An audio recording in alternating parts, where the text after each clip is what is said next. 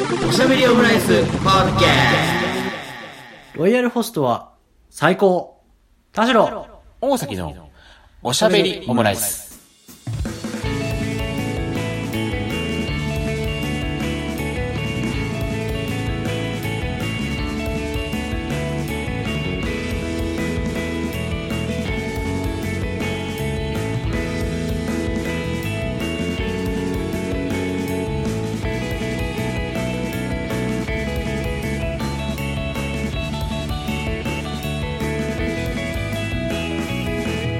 等身大のこれちょっとおしゃべりオムライス第246回の配信です。田代です。大崎です。よろしくお願いします。お願いします。はい。ちょっと空きましたけどもね、あ空きのま、してこのちょっと空いたさなかに、もうなんか一気にこのね、天気が秋めいてきたというか、毎回天気の話する感じでしたっけ？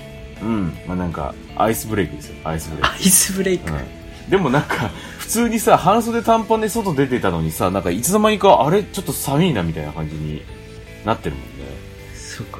ちょっと私、うん昨日もアロハシャツでした でもなんかやっぱちょっと涼しくない？これまで。けど。今今快適ですね。ちょうど、まあ確かにちょうどって感じだね。うんあるかもしれないですけどね。まあということで、あの、まあ言ってもね、もう10月かなこれが出ている時は、まだ、あ、そうです。まだギリ9月ですけれども、まあでも10月とかになりますからね。まあさすがにもう、暑さとかね、あの、10まあ。そう、言ってらんないなって感じもありましまあ台風とかもね、来てるのがちょっと、あの、心配というか、ね、嫌だなあという感じではありますけれどもね。続きますね。うーん、なんか続いちゃってますからね。まあ、というところで、あの、まあ、秋めいてきたね、みたいな話ではあるんですけれども、ちょっとあのまあ、最近、まあ、というか、あのまあ、これ収録したのが9月24日土曜日なんですけれども、まあ、この3日前、水曜日21日に、まあ、出たばっかりの、はい。あの、出アルバムアルバム？アルバム、アルバム？あ藤井隆さんの久しぶりに聞いたな。そうでもなくない？アルバムは、まあ、まだアルバムはアルバムです。一応ね、その、まあ、さすがにね、でもなんかほんと CD っていう版で買うことはもうほとんどなくなりましたけども、まあ一応アルバムという形態でね、まあ出たやつですよね。あの、藤井隆さん、ミュージックレストランロイヤルホストというかね、この、アルバムが出ましたけれども、はい。うん。あのーまあ、最近で言うと、スレンダリーアイディアルとかね、あと、後藤照本さんのマカロワとかで、そういった、えー、ところで、あの、プロデュースワークがね、ちょっと藤井隆さん中心になっていたところですけれども、ご自身のアルバムとしては5年ぶりの作品になるということでね。あ、そうなんですね。そうそうそう。最近はね、あの、そっちの方に、あの、ちょっとシフトしているところありますけれども、ご自身のは久しぶりということで。でなおかつ、えーっと、藤井さんが50歳。で、なお、で、ロイヤルホストは50周年。ということで、このコラボが実現したということで、ミュージックレストランロイヤルホストっていうタイトルの、まあ、アルバムが出たわけですけれども、まあ、中身はね、まあ、非常に、あの、まあ、鈴木杏樹さんの、えっと、カバーだったりとか、です。あとは、ナイトテンポだったりとか、えっ、と、水分のカンパネルの剣持ひふみさん。で、えっ、と、マリンさん、砂原さんとか。で、まあ、パソコン音楽クラブとか、いろんなですね、あの、あえークリエイターが参加した作品になってるんですけれども、なんていうんでしょう、アルバムタイトルに、そのまま、ロイヤルホストって入るのってなかなかだなって思うわけですよね。いや、そうですよね。ミュージックレストラン、ロイヤルホスト。うん。違うホスピタリ、うん違うからね。ミュージックレストランじゃないから。あれ、ホスピタリティレストランだもんね。そうだよね。うん。でなかなかこのね、タイトルに、げん、あの、なんだろう、あの、実在するね、あの、ファミリーレストランの名前が入って、で、なおかつがっつりコラボということで、これなかなかないというか、よくこんな企画通ったなっていうふうにもね、確かに。思ったり。そう。なんか、俺たちが考える最高の企画書みたいな感じがそのまま通ってるよね。そうなんだよね。それがなんかもう、あの、過不足なく通ったってことは、やっぱりさすが藤井さんだなっていう感じも確かに。す、そう、するし。で、まあ中身もね、もちろん、あの、一番なんかおっと思ったのが僕このムーンライトアドバイスという曲なんですけど、これがあの、水曜日のカンパダの剣持秀文さんが作詞作曲してて、はいはい。で、あ、あの、津軽三味線が入ってるんですけど、うん。その、なんか、クレジットにね、あの、津軽三味線、森岡、あの、アルファベットで森岡っていうふうに書いてあるんだけど、うん。これ森岡って誰やねんっていうふうに思ったら、これあの、東野幸治さんなんですよね。あ、そうなんだ。そうそうそう。あの、前回のこの、ライトシャワーズ、あ、違うわ、スレンダリーアイデアの時に、ライナーノーツを藤井隆さんが、あ、ごめんなさい、えっ、と、東野浩二さんが書いてて、うん。で、その時に、えっ、と、もしよかったら次は、あのー津軽三味線でコラボさせてくださいよ、みたいなことを書いたりしてて、じゃあ、せっかくならっていうことで、あの、入ってもらったっていう。もともと弾いてたんですか？それともあの、川島さんスタイルで、えっとね、な今んか回ために、練習してくれってことだったんですかね？もともと弾いてたというか、あのーなん、番組の企画で始めたのかな？まあでもなんかそれで、その数年前からやってたらしいんですよね。うん。うん。っていうので、この、このムーンライトアドバイスっていう、その曲にも参加してて。で、このなんか、なんだろうな、なんか、三味線、津軽三味線といっても結構なんかこう、ギターっぽいとか、なんかカッティングがこう、こう、ベシベシ入っていて、すごいかっこいい使い方だなっていうふうに思って、そういったところでも結構ね、癖になる曲だなっていうのし。で、なんで盛岡っていう、その、あの、なのかっていうと、もともとなんか、えっ、と、アルファベットで津軽っていうので入れるつもりだったらしいんですけど、はい。その、クレジットをね、なシークレットっぽい感じで。でもご本人が、いや、そんな、津軽なんて、おこがましいから、その手前の盛岡にしてくれっつって、で、盛岡っていう、クレジット表記らしいんですよね。誰の？まあ、そう。もう二重三重に誰かよくわかんないっていうね。うんこれあの、音楽のあたりの藤井、あの、よ吉田剛さんがやったインタビューで言ってるんですけど、ムーンライトアドバイスっていう曲名も、なんか、まあ、藤井隆さんにとって、今田東野の二人が非常にこうなんか、あの重要というか、あの大切な先輩だ、らしいんですけど、今田さんが太陽だとしたら東野さんが月だと。いう、っていうことでムーンライトアドバイスっていう、ね、曲名になったらしいですよ。そうなんです東野さんとのってことで。関係性みたいなことを。うん。あとはまあね、それこそあの、荒引き団やってるしね。レフト藤井とライト東野で。ああ、そうか。荒引きだもん、この二人。うん。そうそうそう。っていう関係性もあってっていうんで、この曲になったっていう。まあね、詳しくちょっとあの、インタビューの方ね、ちょっとこれもめちゃめちゃ面白かったんで、ちょっと読んでいただければという。あの、鈴木杏樹さんってもともと歌手だったのね。ああ、なんか、そうだね。インタラーに、そう、に、通ってて、で、なんかイギリスの方に渡って、そこで歌手デビューするっていう。で、まあ実際デビューしていろいろやっていくつもりだったんだけど、湾岸戦争で戻ってきたみたいな。あ、そう、え、湾岸戦争？そんな？そう、湾岸戦争があっうんて、ちょっとこれも、あの、なんか、巻きこ、巻き込まれるというか、その、ちえっと、治安面での懸念があって日本に戻されたっていうのが、ねそうなんだ、あったりして、そんなこと全然知らなかったから、へーっていうふうにね思ったりしたんですけどね。今、69年生まれか。まあ、というところでね。まあ、そんなですね、あの、まあ、ロイヤル、ミュージックレッスンロロイヤルホストが、あの、まあ、リリースされたわけなんですけれども、はいあの、まあ、藤井隆さんも、まあ、あの、なんか、まあ、そういう50年、50年っていう、その、えっと、絡みがあるっていうのと、えっと、まあ、ロイヤルグループ、まあ、ロイヤルホストはじめ、ロイヤルグループが好きなんですよね、と。なんか、最初なんか、入りは なんか、シズラーが好きだったと。シズラそう。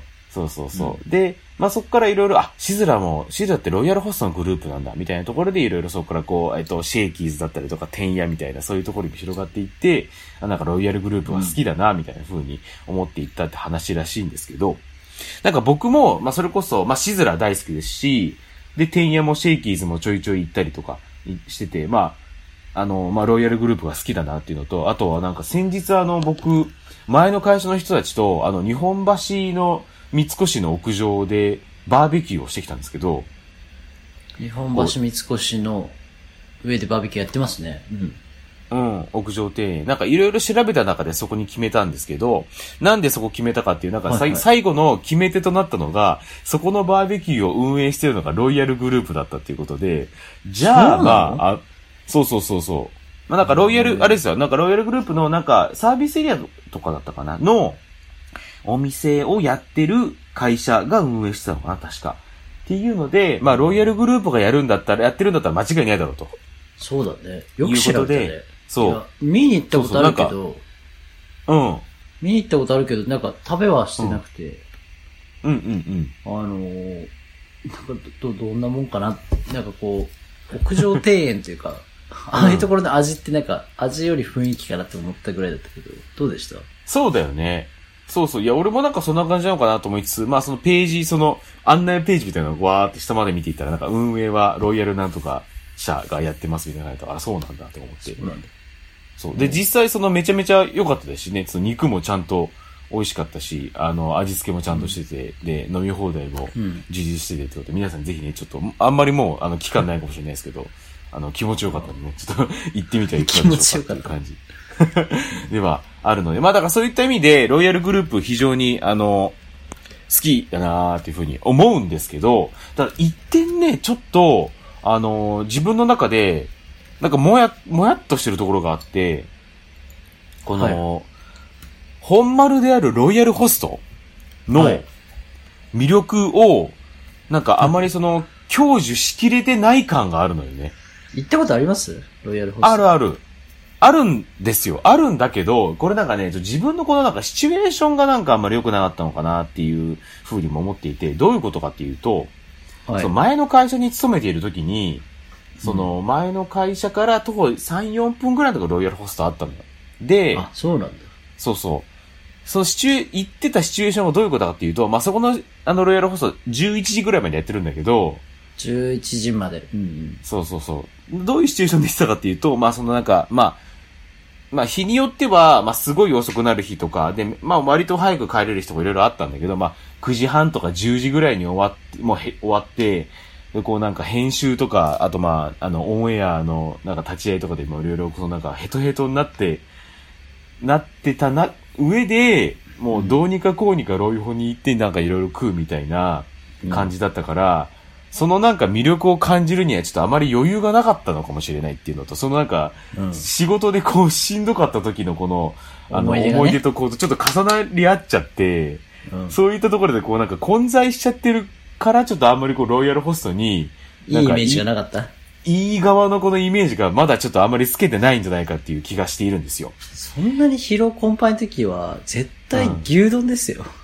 シチュエーション的に。そう。で、なんか、その、あの、会社とロイホの間に吉野家もあったから、だから正直その全然吉野家に行ってる回数の方が全然多かったんだけど、ああ、行ってはいたのね。そうそうそうそう、うん。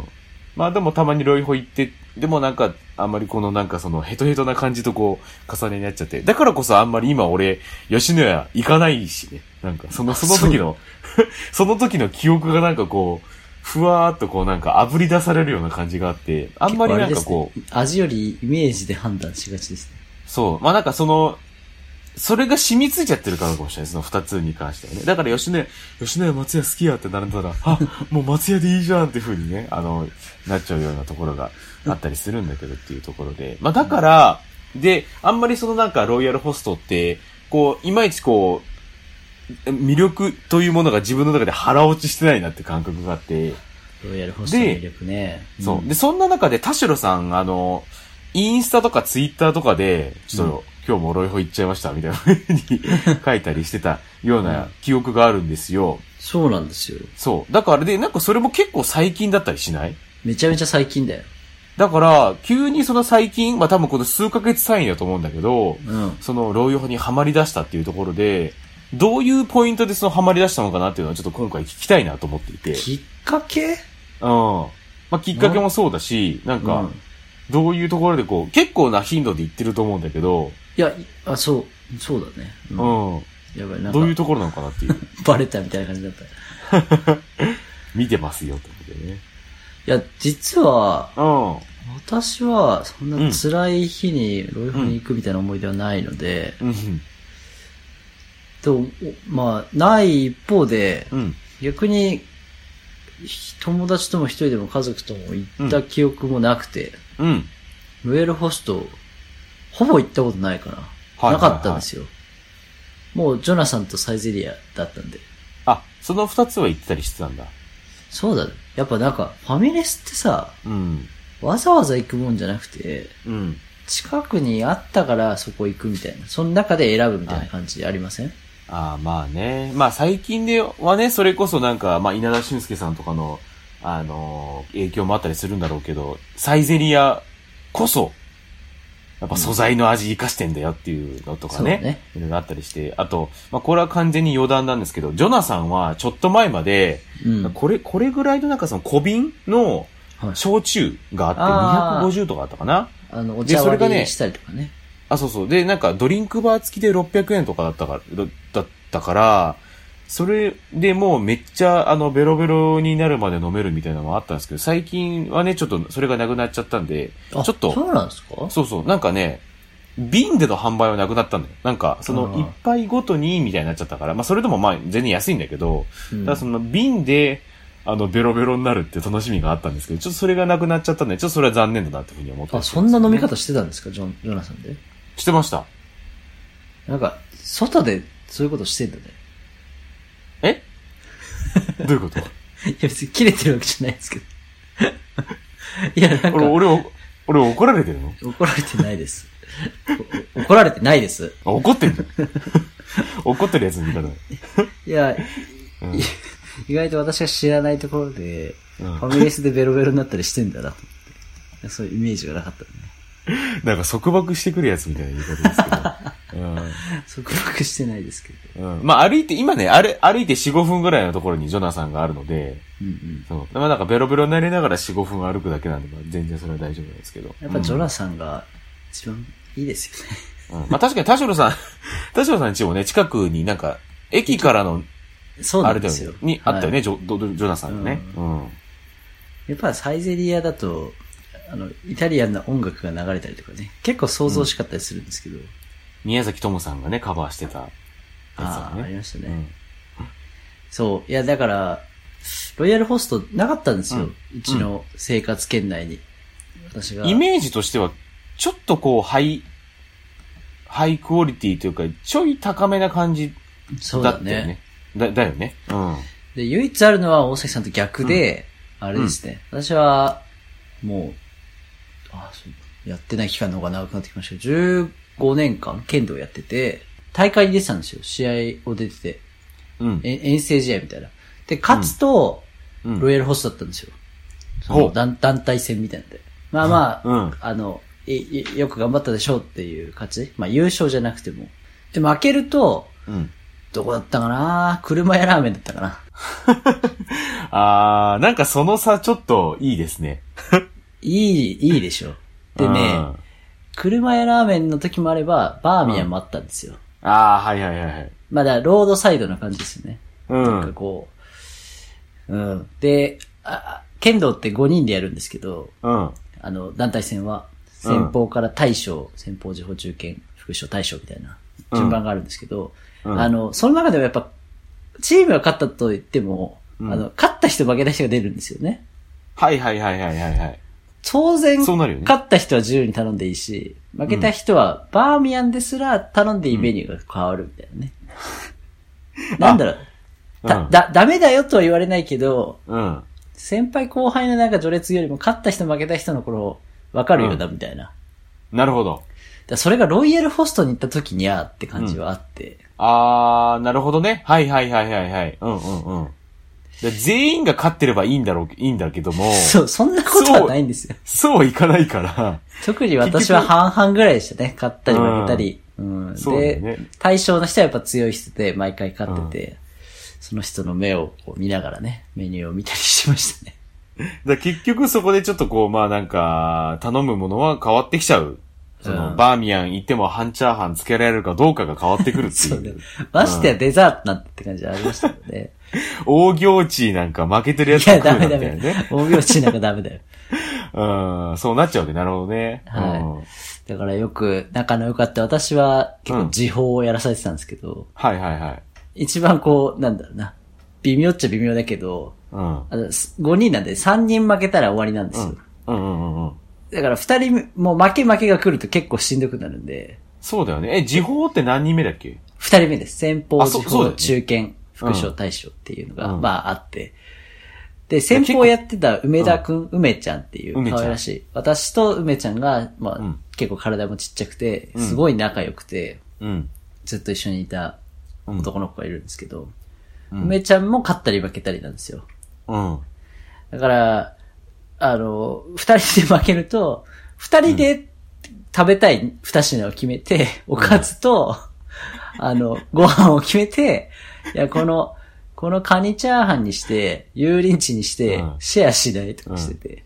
だはいなんか二、二人で店来て、なんか選んでる感じして、すごい楽しかったのを覚えてます。だからロイヤルホストも一緒で、はいはいはい。ドリア1個1のハンバーグやってシェアするとか。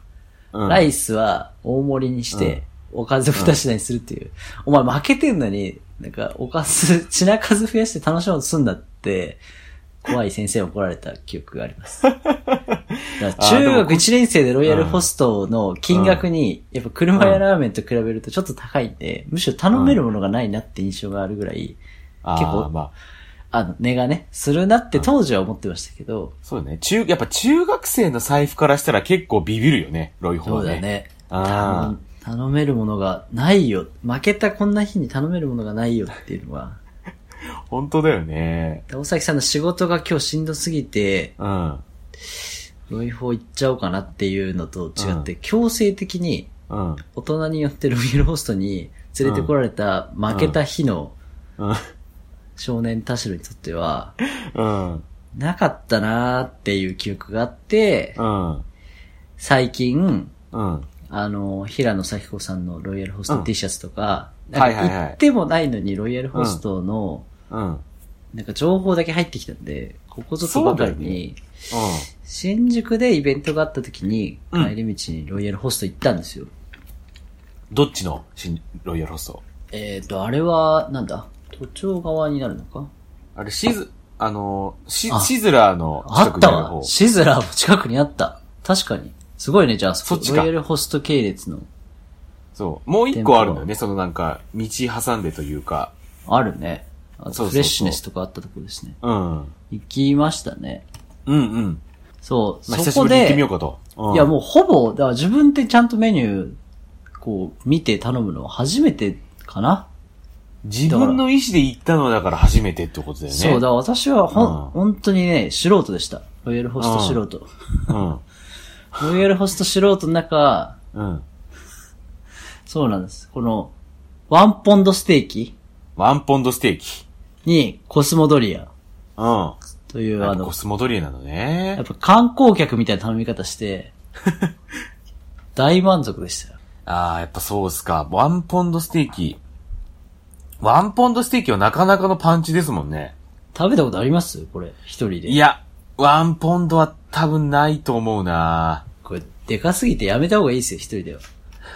なんか、他の、いきなりステーキとかで頼む、450より、なんか、なんかね、でかいのよね。皿がでかいんから、この、冷めないようにあったかいな、器と、さらに普通の器が出るから、うん。やなんか二人掛けの席で最初通してもらったんだけど、っぱ厚切りみたいなことなのか厚切りだね。あと、な、なんだろうな。なうん。その、ソースやら、このオプションの皿も多いから、結局乗り切らなくなっちゃって、4人掛けの席にこうくっつけてもらって、っ はいはいはいはい。ていう。大はしゃぎですね。いや、大はしゃぎしましたね。しかもね、これを昼からやるっていうのは楽しかったですね。夜だとこういう洋食って結構多いですけど、うん。なんか昼からこういうごちそう食べれたらなっていうのは、すごい多幸感がありましたね。まあそうね。っていうね。で、うんその後、ちょっとこう、ん前置きが長くなっちゃったんだけど、その後、夜に一回、うん。だからこの、外でご飯食べた後にうん、ちょっとこう、もう一杯、なんか飲むかっていう時に、うん。なんか、歩いて悩むぐらいだったらと思って、ロイヤルホストに入ったのが、ほう。直近先週ほうで、えっ、と、昨日、ほう。うん。ロイヤルホストにモーニング行きました。あ、いろんなシチュエーション制覇してますね。そうそうそう、一通り。おーえ、そのなんかもう一杯、なんでしょう、もう一杯飲むかっていう時のロイヤルホストはこれどういうセットリストになるんですか？えーと、あの時は何食べたんだっけな？何食べた後だったかな？えーと、んあ、まだまだ全然ちょっとお酒飲みたいなーって思ってて、探してた時なんで、うん。まず、スパークリング飲んだんですよ。はいはいはいはい。スパークリング飲んで、えーと、茶和カレー頼んで、はあ。うん、で、パフェ食べました。うん。季節のね。なるほど。っていあう流れでしたね。はいはい。スパークリングありますね。ハーフボトル 375ml。いや、安いんですよ。うん。これサイゼと変わらんやん。あの、サイズがね、違いますけど。うんうんうん。あと、モーニングも楽しかったですね。うん。これ、モーニングはどういうメニューになるのかな？モーニングは野菜とかが入ったオムレツ、うんとカリカリベーコンとカリカリソーセージがついたうん。英国風ブレッドの、はいまあ、はいモーニングプレートがあって、それを頼んで、うんで、その英国風ブレッドをプラス200円でホットケーキに変えて、はー、なるほど。今ちょっとね、ブレックファストメニューをこう、見ながら僕もお話してるんですが、あー、なるほど。こう、あ、こういうのがね、あばパンケーキにに変えられるわけだ。これ、しかもオムレツには、うん。チーズが入ってて、はいはいはい。だ完全にホテルの朝食を食べれた感じでしたね。すごく良かったです。あー、いいですね。いいですね。これでなんかも、メープルシロップってこれ普通ついてきますよね。ホットケーキシロップか。ケーキシロップってう、いうかなうん。うんでもなんか、単純にな、流れでというか、ちょっとタイミングでというか、来てなかったんですよ、その日は。これはクレームとかじゃなくて、うん。その朝頼んだ時には。でもなんか気づいたらもう食べ終わっちゃってて、というのも、あの、カリカリベーコンってあんま食べなくないですか？うん大崎さんフランス、フランスのなんだ、モーニングだと結構、朝からこういうベーコンって食べるもんうーん。食べないと思だよね。う。うん。なんかもうほんとクロワッサンとかですよ。クロワッサンとコーヒーうん。以上みたいな。いや、このアメリカンダイナーみたいな。朝はね、そもそもその食べない。ううんん。そうか。そう、だからこのベーコンのうん。食べ進め方が、いまいちちょっとわかんないなと思って食べてたらすごいうまくて、これをパンケーキと一緒に食べたりしたんですよ。これがアメリカ人だなってちょっと思ったりして。いや、ホットケーキには、いやそうねメープルシロップっていうデザートだけだと思ったけど、うんああいうしょっぱいものと一緒に食べるっていうのも、なんかこういう、いいファミレスで食べる醍醐味だなっていうか、ちょっとこう、憧れがあったんで、なんかそういうのも楽しんだりしましたね。そうね、そういうなんかこう甘、甘いとしょっぱいをこう行くっていうのがなんかこうやっぱアメリカンな感じがやっぱしますもんね。しますよ。ね。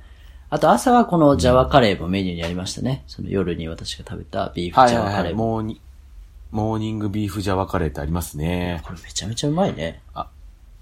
あ食べたことあります？あとなんか、ビーフジャワカレー？うん。いや、これもね、だから俺記憶がないんだよね、なんか。いや、行ったことあんのか？ロイヤルホスト。え？ロイヤルホスト行ったことあんのか？あ、今怒ら、あの、俺怒られてますよね、これ。怒られてないですよ。まあだからそのやっぱりこう、わ、悪いというかね、その、しんどかった記憶にもうなんかもう、後書きというか、もう一緒のフォルダに入っちゃってるから、なかなかそこの、がね、いや、なんか決めらんないですよね。その、ロイヤルホストのラインナップって。いや、けそうそうそう、だから、結局頼んでるめっちゃ迷うな一緒なんじゃないかって思うようなラインナップ。あー、まあね。なんか、大手みたいなメニュー混ざってますもんね。そうそうそう。オートエランチ感のあるものありますもんね。国産豚と彩り野菜の黒酢ソース雑穀ご飯って。うん。うん。あ、そうそうそうそう。その初めてね、ももうこれ初めてのロイヤルホストだぐらいに意気込んで楽しんでた時に、隣にいたご夫婦う、うん。が、うん。とんかつ食べてたんですよ。うんうんうん。1280円。はいはいはいはい国産豚のロースカツで。うん。結構お値打ち、美味しそうだし、うんうんうんロースカツ膳はまあ一種類か。おろしがついてるかついてないかだけで。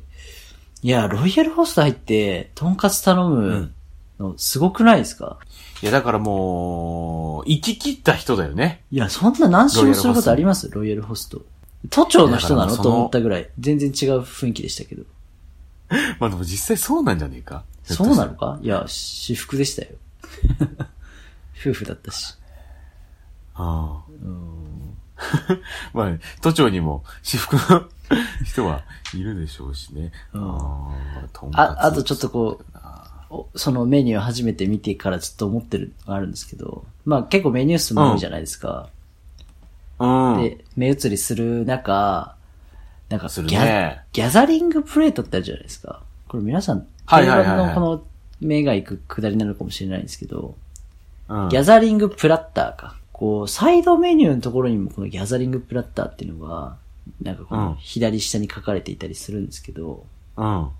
サイドメニューの量じゃねえだろっていうメニューがあって、2480円で、そこの2728円で、はいはいはい。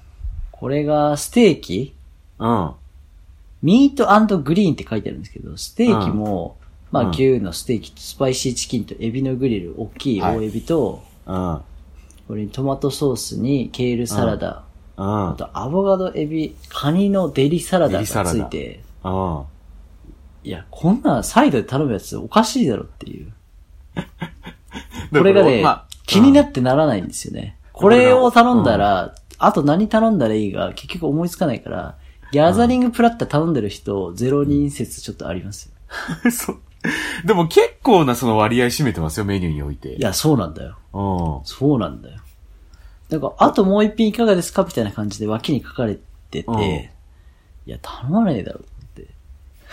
まあ、だからこうなんだ、お取り分けにもおすすめって書いてあるからさ、いや、なんかいろいろ食べたいけどどうしようね、みたいな感じで、こう、わた、なんか、私あんまりちょっと牛肉があれなんだよね、みたいなのあったりするときに、じゃあこのギャザリングプラッターで行こうやっていう風に、いや、おのおの頼むだろ、そういう時は。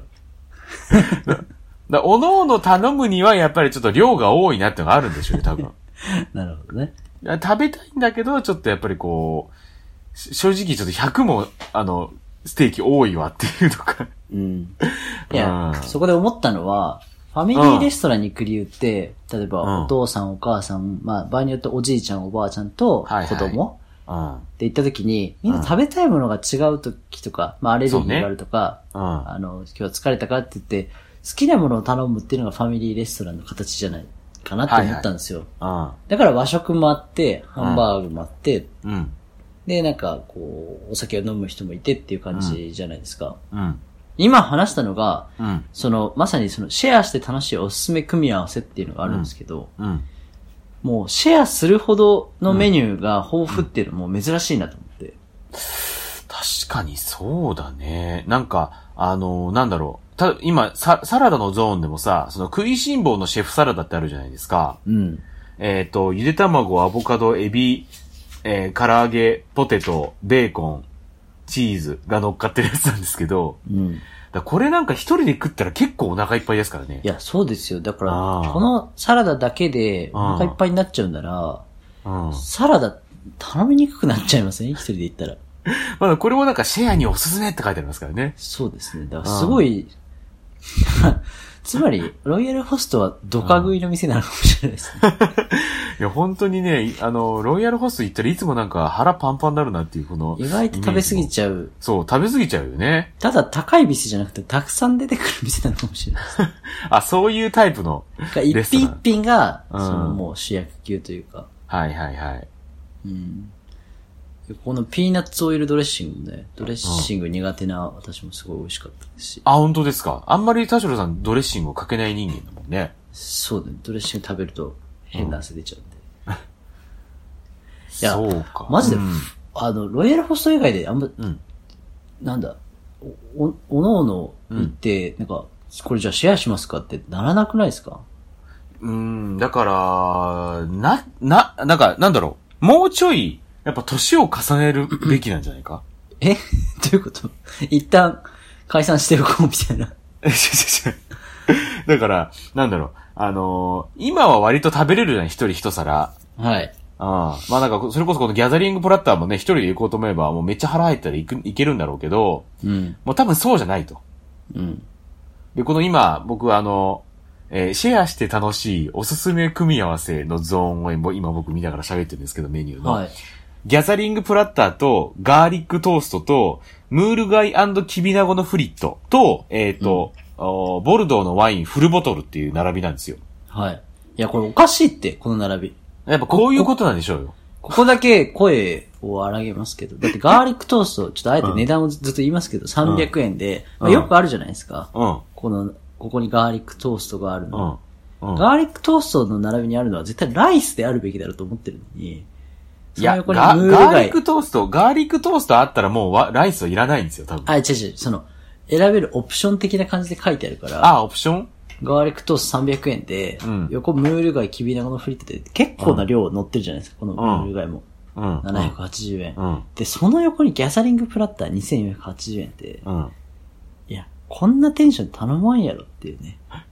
いや、でもこれは非常にテーブル彩ってる感じするけどね、その大きい。テーブルは彩ってる。オールラウンダーでしょ。これね、だからこの3つ頼んだとするじゃないですか。なんなら多分この3つで完結しそうですよね。いや、2人。するする。まあそういうことなんか？いや、そういうことでしょ。で、これでもうこ多分ね、まあのまんまいっちゃえよってことですよね。で、多分この、なんでしょう、あのーガーリックトーストを乗せてる皿が2つあって、カトラリーも2つずつ乗っかってるから、そうだね。多分2人なんですよ。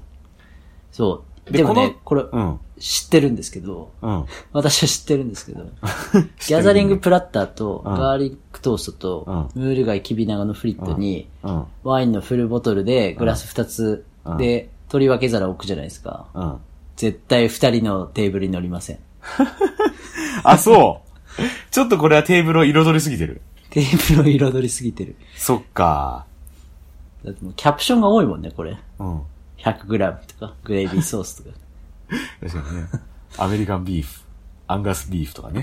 海外の広告みたいになってます。そうね。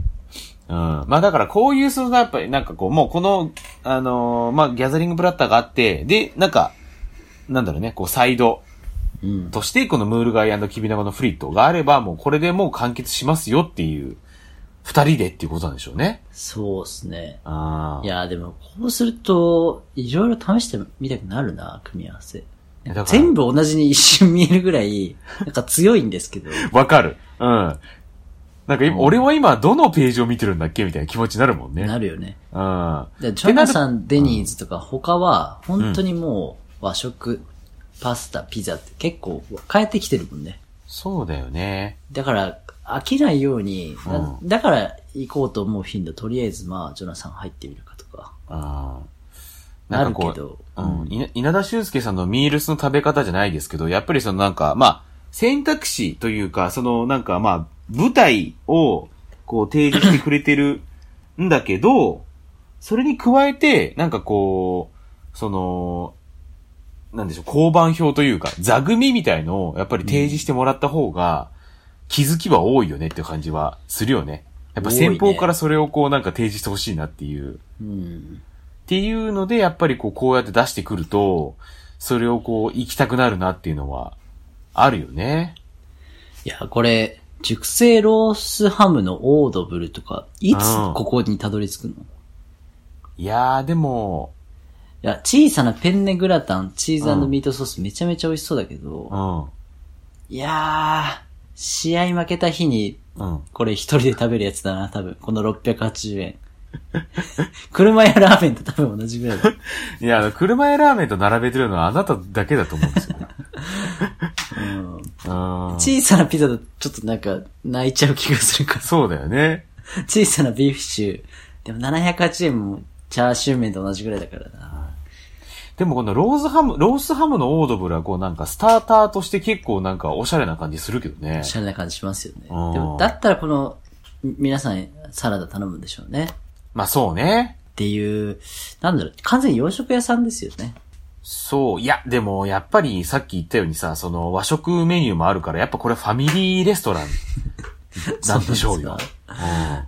うん。だって、小粋な洋食なんじゃないですか？だって下の方、バーって見たら、アンガスサーロインステーキご飯膳が来てますからね。まあ、全って言われちゃうとそうか。うん。うん。でも、メカジキのソテーとかあるしな。これ、年配だったとしても、うんこれを美味しく楽しく食べれる胃袋を、うん自分が年取ってから持ってる自信ないよ。でもやっぱりそこはこうレンジもいろいろあるというかさ、その下の方をまたバーって見ていったらコスモトリアとかってやっぱそんなにこう大きくないわけじゃないですか。そうだね。ああ。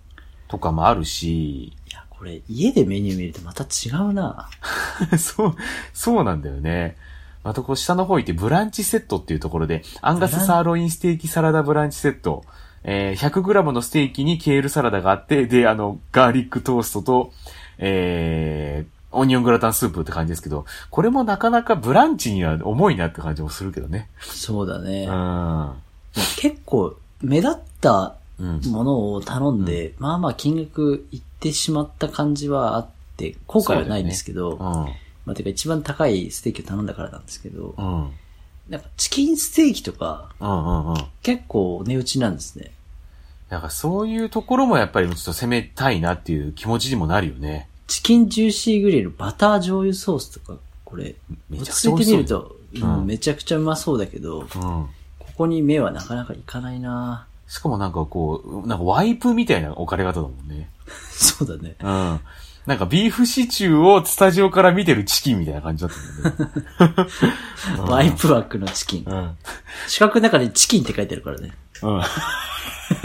わかるよ。チキンはわかるよ。うん。あと、あとなんかめちゃめちゃ罵倒されてるみたいな感じ。おい、おい、チキンやろう。おい、チキン野郎みたいな。お前は目玉焼きでも乗っけとけみたいなさ。隣のロイヤルオムライス、ハッシュドビーフソースも美味しそう。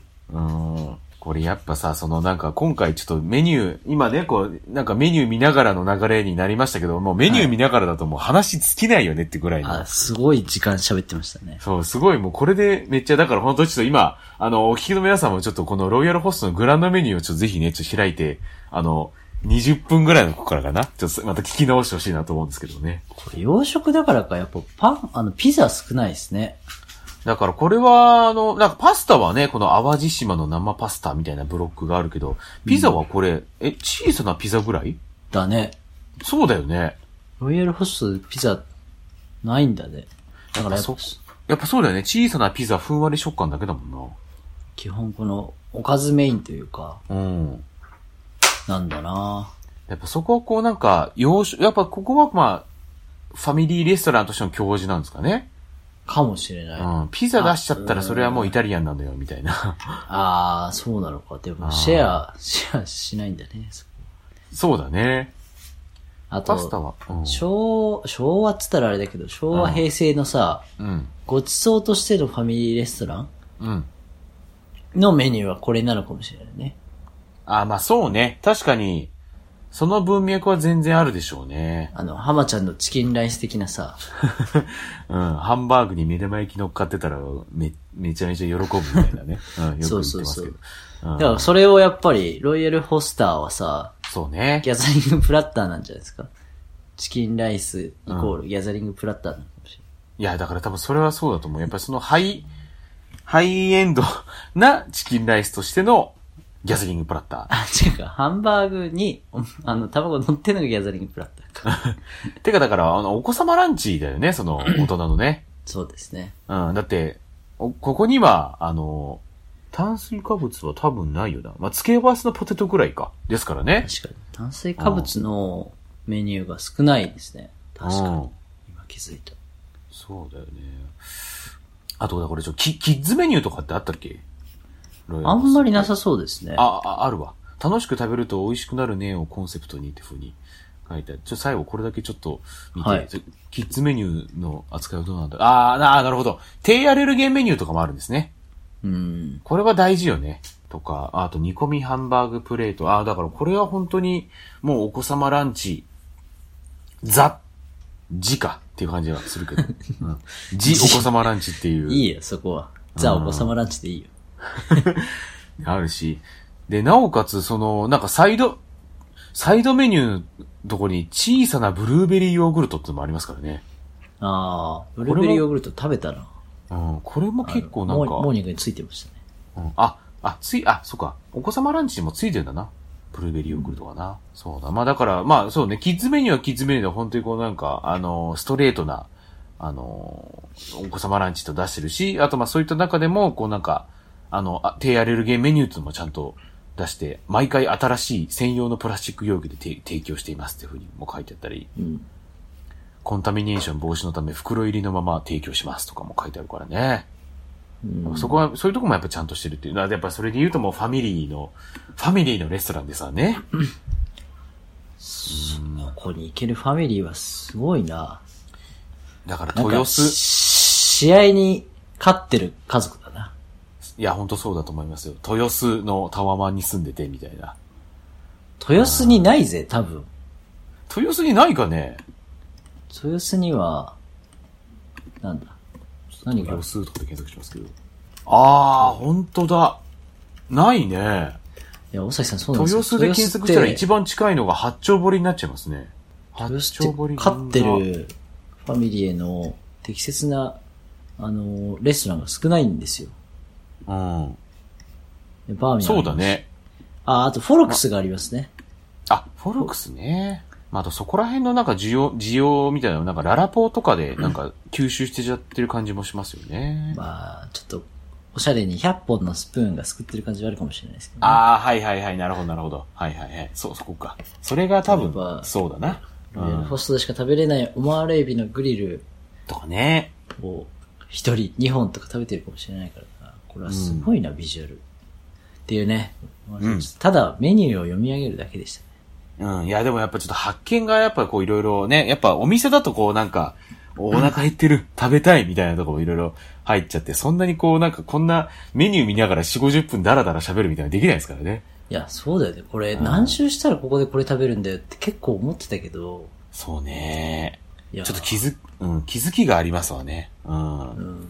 俺もちょっとね、あんまりこうなんか、行ってなかったロイヤルホストですけれども、ちょっとこの、はい藤井隆さんのね、ミュージックレストランロイヤルホストを聞きながらちょっと楽しみたいなっていうふうに。いや、聞きながら行くか。うん。いや、同じぐらい思ったことで言うと、あの、下北沢民邸ってあるじゃないですか。はいはいはい。赤いチャーハンの？赤いチャーハンの、赤いチャーハンか、えーと、ラーメン？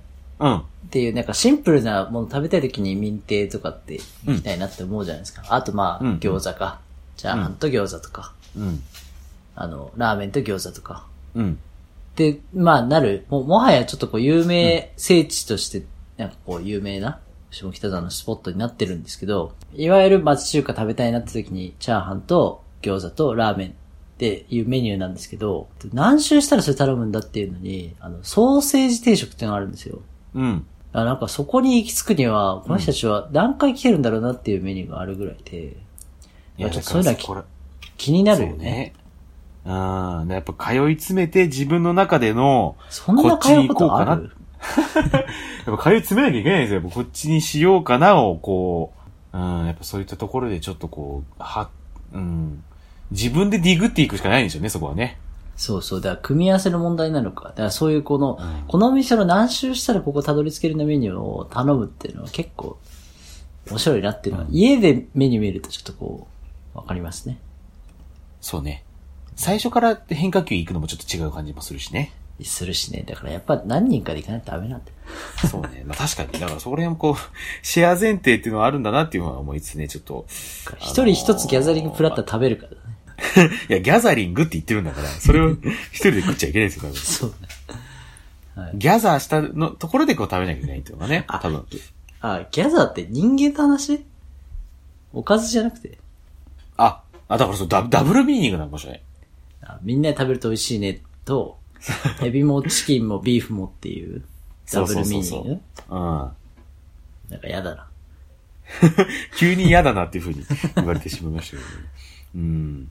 おしゃべりオムライスグッズ発売しております。T シャツ、アートサコッシュなど、すずりでご購入ください。メッセージも受け付けております。おすすめの調味料、春、夏、まあ、というか秋ですけどもね。春、夏、秋、冬にまつわる上がる話、最高のちくわのインスパイアが食べられる店、最高のカルビ丼を食べられる店、おでんにおける練り物の魅力。昨日そういえば、あの、タモリクラブでいろんなもので出汁取ってみようっていう企画やってたんですけど、なんかちくわから取った出汁をみんな、あ、おでんの出汁ってちくわだったんですねって言ってましたね。だから言ってましたねおでんには見ましたよそう。おでんにはやっぱり練り物必要なんだなというふうに思ったりしましたけど。はいほらそして最、ちょっとね、うん。そこはちょっと反省だなと思って反省してください。はい。そして最高の町寿司のコーナー、最高のトムクルーズ、トムクルーの感想を 受け付けております。しゃべおむアットマーク gmail.com、shabeomu アットマーク gmail.com、もしくはツイッター、インスタの DM でお寄せください。番組内でお便りで読まれた方にはステッカーもしくはグラスを差し上げますので、ぜひ住所をお書き添えの上、おメッセージをお送りくださいというところでございます。まあだから私もね、ちょっとこの後、あの収録の後、ロイホ行っちゃおうかなというふうに思ったりしてますので、皆さん。あ今日行くんですか？今日行こうかなと思ってる。何頼むんですか？決決めてください。決め。それで言うとね、あの、稲田俊介さんが相談箱で書いてたんですよ。稲田さんがロイヤルホストで、あの、初心者に進めるコース構成などありましたらお教えくださいっていうので、まず最初に、冷製コンソメジュレフラン、またはオマールエビのビスク。どちらを選んでもいいレストランに来たなと思います。華やかなスタート。2番、食いしん坊のシェフサラダ。一見どうってことのないパーツの一つ一つがしみじみ美味しいです。これだけはシェアか。3番、小さなビーフシチュー。サイズ感含めて最高のアントレ。ロイヤルホストで最も美味しいものの一つだと思います。4番、コスモドリア、またはビーフジャワカレー。ステーキとかでもいいんですが、こういうのをメインに持ってこれるのがロイヤルホストならではの楽しみです。どちらも伝統のメニュー。そして最後5番、季節のパフェ。ある意味これもメインです。ということで、これでお一人様税込み4000円ぐらい。これが本当のコスパというふうに書いてあるので、あの、とりあえずこのまんま行こうかなと思ってます。ステーキなしで。そこ迷うのよね。だからこの、ビーフシチューまで食ってのお腹との相談ですね。絶対無理だよ。あと、シェフサラダは絶対無理だから、これちょっと別のサラダに変えようと思ってる。あ、そうなんですね。うん。ここだけはちょっと変えさせてもらおうかなというふうに思ってるしてるのでね。まあ、ここでね、まあ、あの、完全な受け売りでね、行こうかなと思ってますけどもね。うん。いやー、ステーキ頼まないっていうのはな結構、うんちょっと、うん。英断となるか。じゃあそこはちょっと苦渋の決断をするかというところですけどもね。ちょっとこう、こう、楽しいですね。そういう。楽しい。まあ、こういうのを考えるのもね、楽しいですからね。ちょっとそういう次回車屋ラーメンでやりましょう、これ。車屋ラーメンも、俺結構、あんまり近くになかったから結構ファンタジー目なのよね。いや、私もないですよ。いや、その、ロードサイドで食事するっていうのが、剣道の試合以外にないんですよ、私。そうなんだよね。ロードサイド？だから俺もこの一人暮らし始めて7年ぐらいになっちゃうから、あんまりこう、ロードサイド店っていうのに行かなくなって、それこそびっくりドンキーも新宿店が潰れちゃったからさ。ああ。うん、だからなかなか行けなくなっちゃったからね、ちょっと、ね、ロードサイド店結構、あの、行きたい欲っていうのがね、どんどん強まってきてるっていうところですけども、ね、はいまずはちょっとロイヤルホストの方にね、行きたいなというふうには思っております。はい。ということでね、えー、それではまた、好きな時間に、おしゃべりオムライス。